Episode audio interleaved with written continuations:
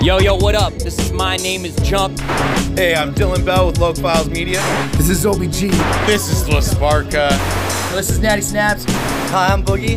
And I'm Tazilla. And we're, we're West Coast Dreams. You're listening to BC. BC. BC Underground Hip Hop Podcast. BC Underground Hip Hop. You're listening to BC Underground Hip Hop Podcast. Love Force all day, motherfucker. BC Underground Hip Hop.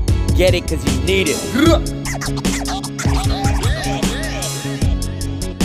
Watching this, y'all are my people,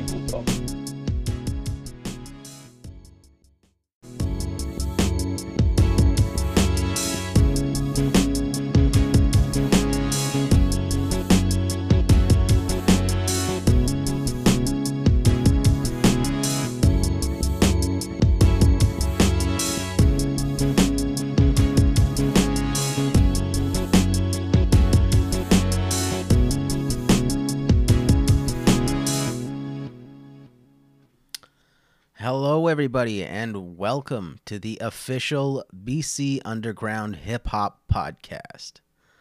I am your host, Dabs Only. It is February 25th, 2019. If y'all could go over and just take a look quickly at the BC Underground page and check out the tournament we had going on over the end of 2018 and the start of the new year, I would really appreciate that just type in the hashtag BCUGChamp. That is BCUGCHAMP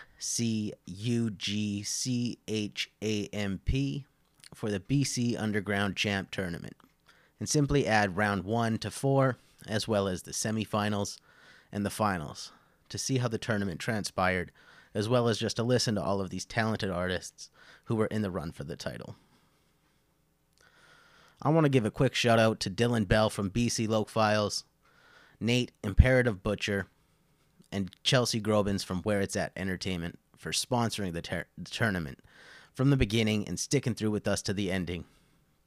We had 64 artists enter the contest, for artists such as Young Cash, Scotty Jones, The Clockwork Gang, Holy Sock Gang, Gold Steps, Surreal, Orion, and so many more and they were killing it. Honestly, the purpose of this tournament was solely for exposure. We were just trying to get people to get some eyes on the music, get uh, a little a little less stale of a situation going on in the scene. So it worked.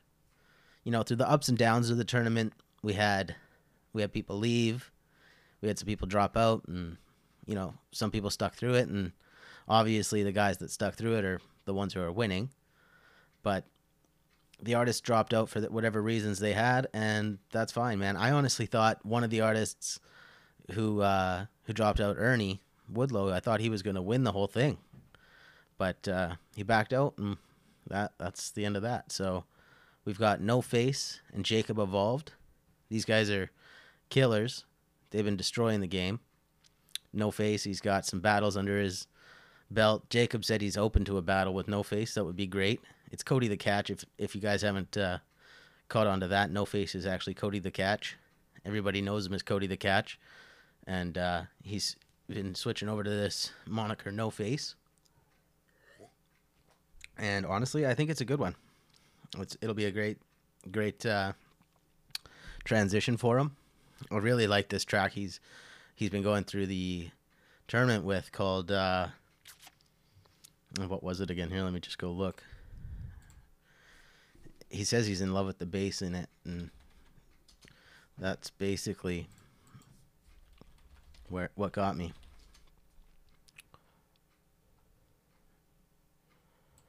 But Jacob evolved. He's been going with uh, the same video the whole way through called "Wanted," and uh, honestly, for this guy as a solo artist, I think he's he's gonna break through from Holy Sock Gang. Like they're great. They they got their thing going on, but Jacob as a solo artist, I could see that working. The the name of that No Face track it was called Here Comes Trouble. And it's fucking awesome. Amazing. Got a great cameo from the boy Copacetic Souls. Copacetic Soul. He uh plays like a cop or a snitch or something. It's pretty funny. You guys check out the video. Go watch it on YouTube. Check out Jacob Evolve's video, Wanted. Um, we'll see if these guys choose to keep putting these two videos up ahead, up, up ahead against each other, or if maybe they will switch it up. I don't know. I can't say anything like that for sure, but we'll see. And if you guys want to just check out the tournament, that'd be great. I appreciate it. Now, on to the next part of the podcast. We've got some tours. We've got, uh, let's see here. Prada West is touring across Canada right now. He's got a fit over 50 city tour, so I'm just going to name off a couple of them. The rest of them you can check out all his dates. They're available on his social media, as well as tickets are, are available at where it's at entertainment dot or where it's at ent.com. Prada is in Calgary, Calgary, February 27th at Koi. February 28th, he's in Brooks, Alberta at the Spin Night Spot. March 1st, he's at Lethbridge, Alberta at the Smokehouse.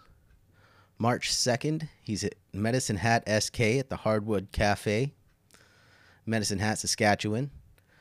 March 3rd, he's in Regina, Saskatchewan at Cloud 9.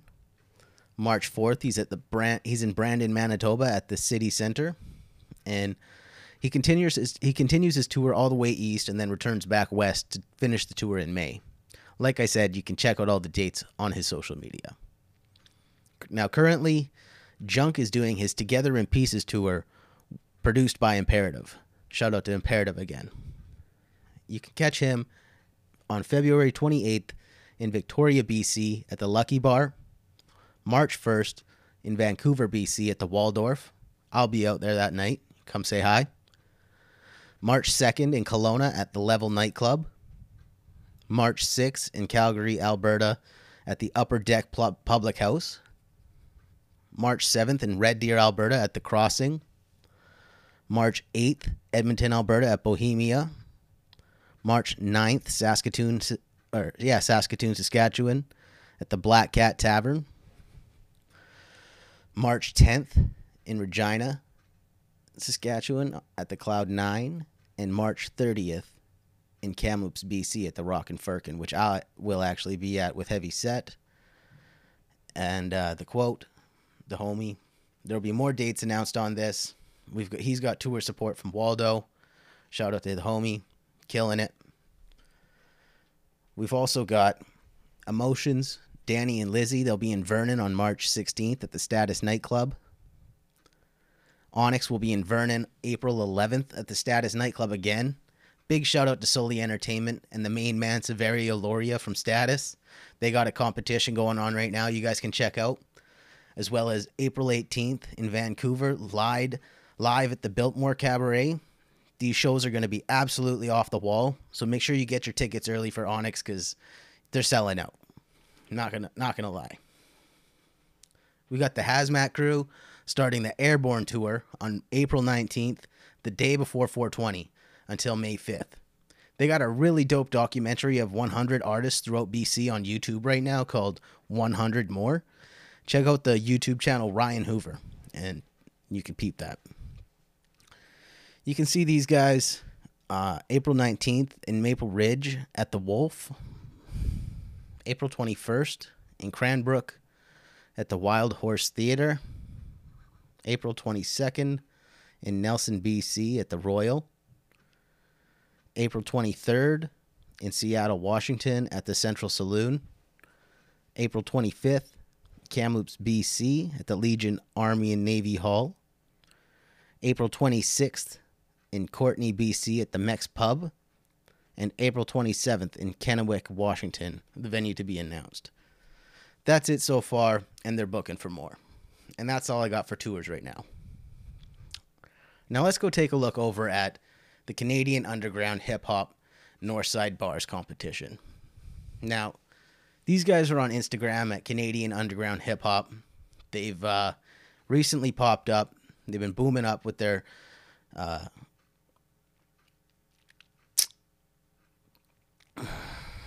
what's it called? Membership. Yeah. Their Facebook membership's just been booming. And they got about 18 entries so far. They're sponsored by Where It's At Entertainment, Original Guap, Easy E Extractor, Smo- Smoked Out Battles, and BC Underground. Excuse me. You guys are going to hate me for that one. But you can get it. Whatever. This is a 16 bar contest judged by Blaze One, Heavy D Entertainment, Creflo Evans, and you guessed it, Mercules from SDK. Now, the artists simply pay a $10 entry fee and get access to the beat produced by Make 'em Deaf to record their entry. And they it's it's pretty simple. The entries must be recorded raw and uncut and it's you, you drop it down in Instagram and on their Facebook and it gets in front of the judges. And it's it's a pretty heavy judge panel you guys got looking at you. Now, after taking a look through a few of the entries, there's some pretty dope artists getting involved. We got uh, Clunky Boots. We got uh, Frankie Adept. A couple other guys that are just killing it. We got Taylor LG from uh, the, the island. She's living down in Victoria. These uh, these these, these entries are dope. It's it's pretty sweet to see people not just you know relying on their effects, their gimmicks, relying on their studio techniques to get them through, and then getting on stage and rapping along this backtrack. You know, like if eh, if, if you get a person spitting over a, a beat raw, you really get to see their talent. And that's how most people should perform unless it it's like dubs or something that are ad libs, you know, that are getting added in. I can understand that. But if if your punchlines are being said by yourself on a track and you're just saying the setup, that's fucking whack. It's just that ain't it, chief. But anyways, I'm getting I'm getting off topic. This competition's dope. The contest runs until March 4th, 2019. It's got Canadian artists only. The scorecards will be provided to the judges for the finalist. It's going to have 1 to 5 points out of 4 categories. The 4 categories are flow and delivery, orig- originality and creativity, rhyme schemes, and wordplay and content. And honestly, I think it's a pretty dope fucking idea. It's a pretty dope idea, and it'll be sweet to see what comes of this. I'm excited. Great, great, great, great idea. Now, on to the next part of the podcast. This this has been kind of a topic that I haven't seen a lot of people talking about, but you hear it quite often. And every time you hear it, people are always saying it, ah, this again? Like, why are we talking about this? Like, it, it, it's, it's always coming up, but nobody wants to talk about it. And that is promoters, promoters charging artists to sell tickets. It's an age old conversation that's never going to die. Promoters hate hearing about it, and artists hate talking about it, but something has to be done.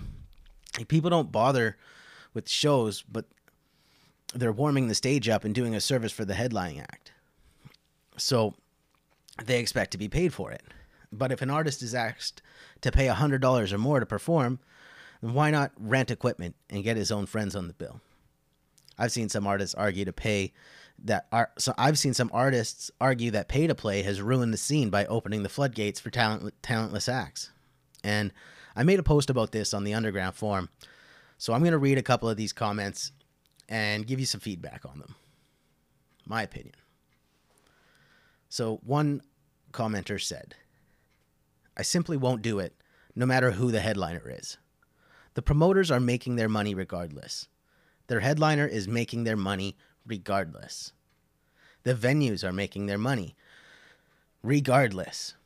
Charging starving artists for slots to line their pockets is bullish. I get I get it. This is a common practice used all over North America, but for me, it won't ever get play. I won't ever get paid to do. I won't ever get paid. I won't ever pay to play to do such. This guy didn't really properly write that. The grammar's messed. He says it's backwards. Talent should trump paper. I mean, what is this about? That's what this is about, no? Now, anybody with paper or some someone desperate enough to blow a small fortune to open for a big act can. It could be their very very first time getting on stage, yet they're opening while very talented locals with a decent following who have put in a decade plus grinding are either in the stands or at home because they refer- they refuse to take part in the circus. It's ruining authenticity, putting talent second. And frankly, I'll never mess with it. Now, for me, that's a really unhealthy mentality to approach this situation with. You can't expect anything to change simply by not involving yourself. If you say things need to change and passionately feel that way, then you need to change. You need to be the change that you expect to see. Otherwise, they win. Now, I've got an analogy here. There are tons of blogs out there that charge for posts. And I've had many offer me money to post music for them. I always decline. Why? Because I hate blogs that do that. It's the bottom feeders that want to pay. I become forced to promote music that is terrible and underdeveloped for the sake of making a bit more money instead of sharing music that is quality. It turns the whole blog into amateur hour that nobody takes serious anymore and scares away the better talent that would otherwise actually attract new followers organically. I kind of see the same idea in the promoter game. Now this is exactly what I say what I mean when I say that be the change that you want to see. If you want authenticity and don't want to be forced to listen to people who will pay to be listened to, then you must do something about it. And simply not involving yourself in the situation is not going to work.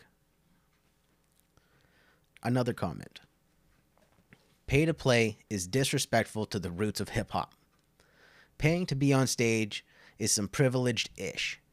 Hip hop came from came from poverty, and people think that they can buy that. Spend a week in T dot on that tip and see how fast you get robbed. okay, well, that escalated pretty quickly. I got another analogy for you guys. This might be a bit of a stretch, but it's meant to show the normalization of a concept. In the music industry, that would be absurd in any other profession. A construction company wants to build a house. They subcontract workers to build it for them. When they get hired, the workers are required to sign a paper that states if the house sells for less than the asking price, the workers must pay back the difference out of pocket to make up the loss of the original selling price, original asking price. The company gets paid no matter what, but the workers are stuck with the bill if the house fails to gain interest from potential buyers. Now, this would never happen in any in- industry that I can think of other than music. And this is a great analogy for many reasons. It's absolutely absurd in every aspect, but when this concept is applied to music in the music industry, it's quite often overlooked, and people just go right along with it and they sign sign up and sell the tickets. Hey, I did. I have. I've got no problem with it. But if I was if I was working on it building a house, I would there's no way you could get me to do that. Never. It's, it's just not going to happen. Now we got another comment. This one is great. I really like this one. Now this topic may never be resolved. I only speak from personal experience as both MC and promoter. What I find interesting is when I first started, no promoters asked anybody to sell a certain amount of tickets for a slot on their event. The year was 2006, and MySpace had just peaked out. Show promoters still had street teams and actually went up and put flyers everywhere and did a lot of mouth to ear promoting. In our city, we was getting paid $1,000 to perform a 45 minute set between six artists. We got free drinks and even hotel rooms if we brought any openers from out of town. We had lineups down the street, and for almost every show we rocked, it was sold out.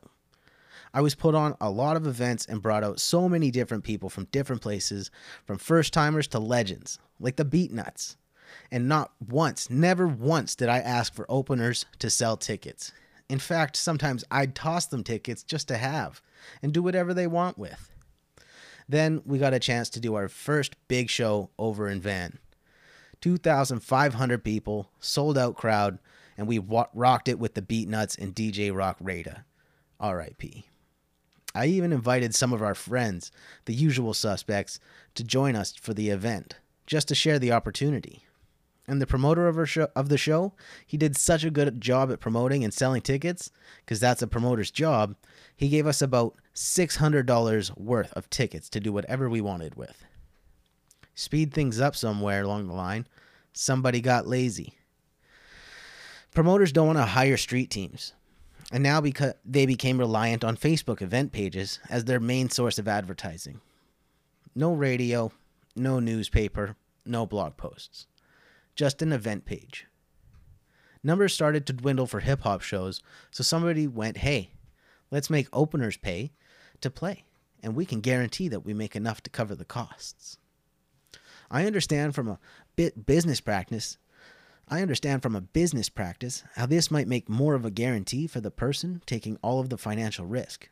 I also completely see the value in buying a spot on a big tour across the country.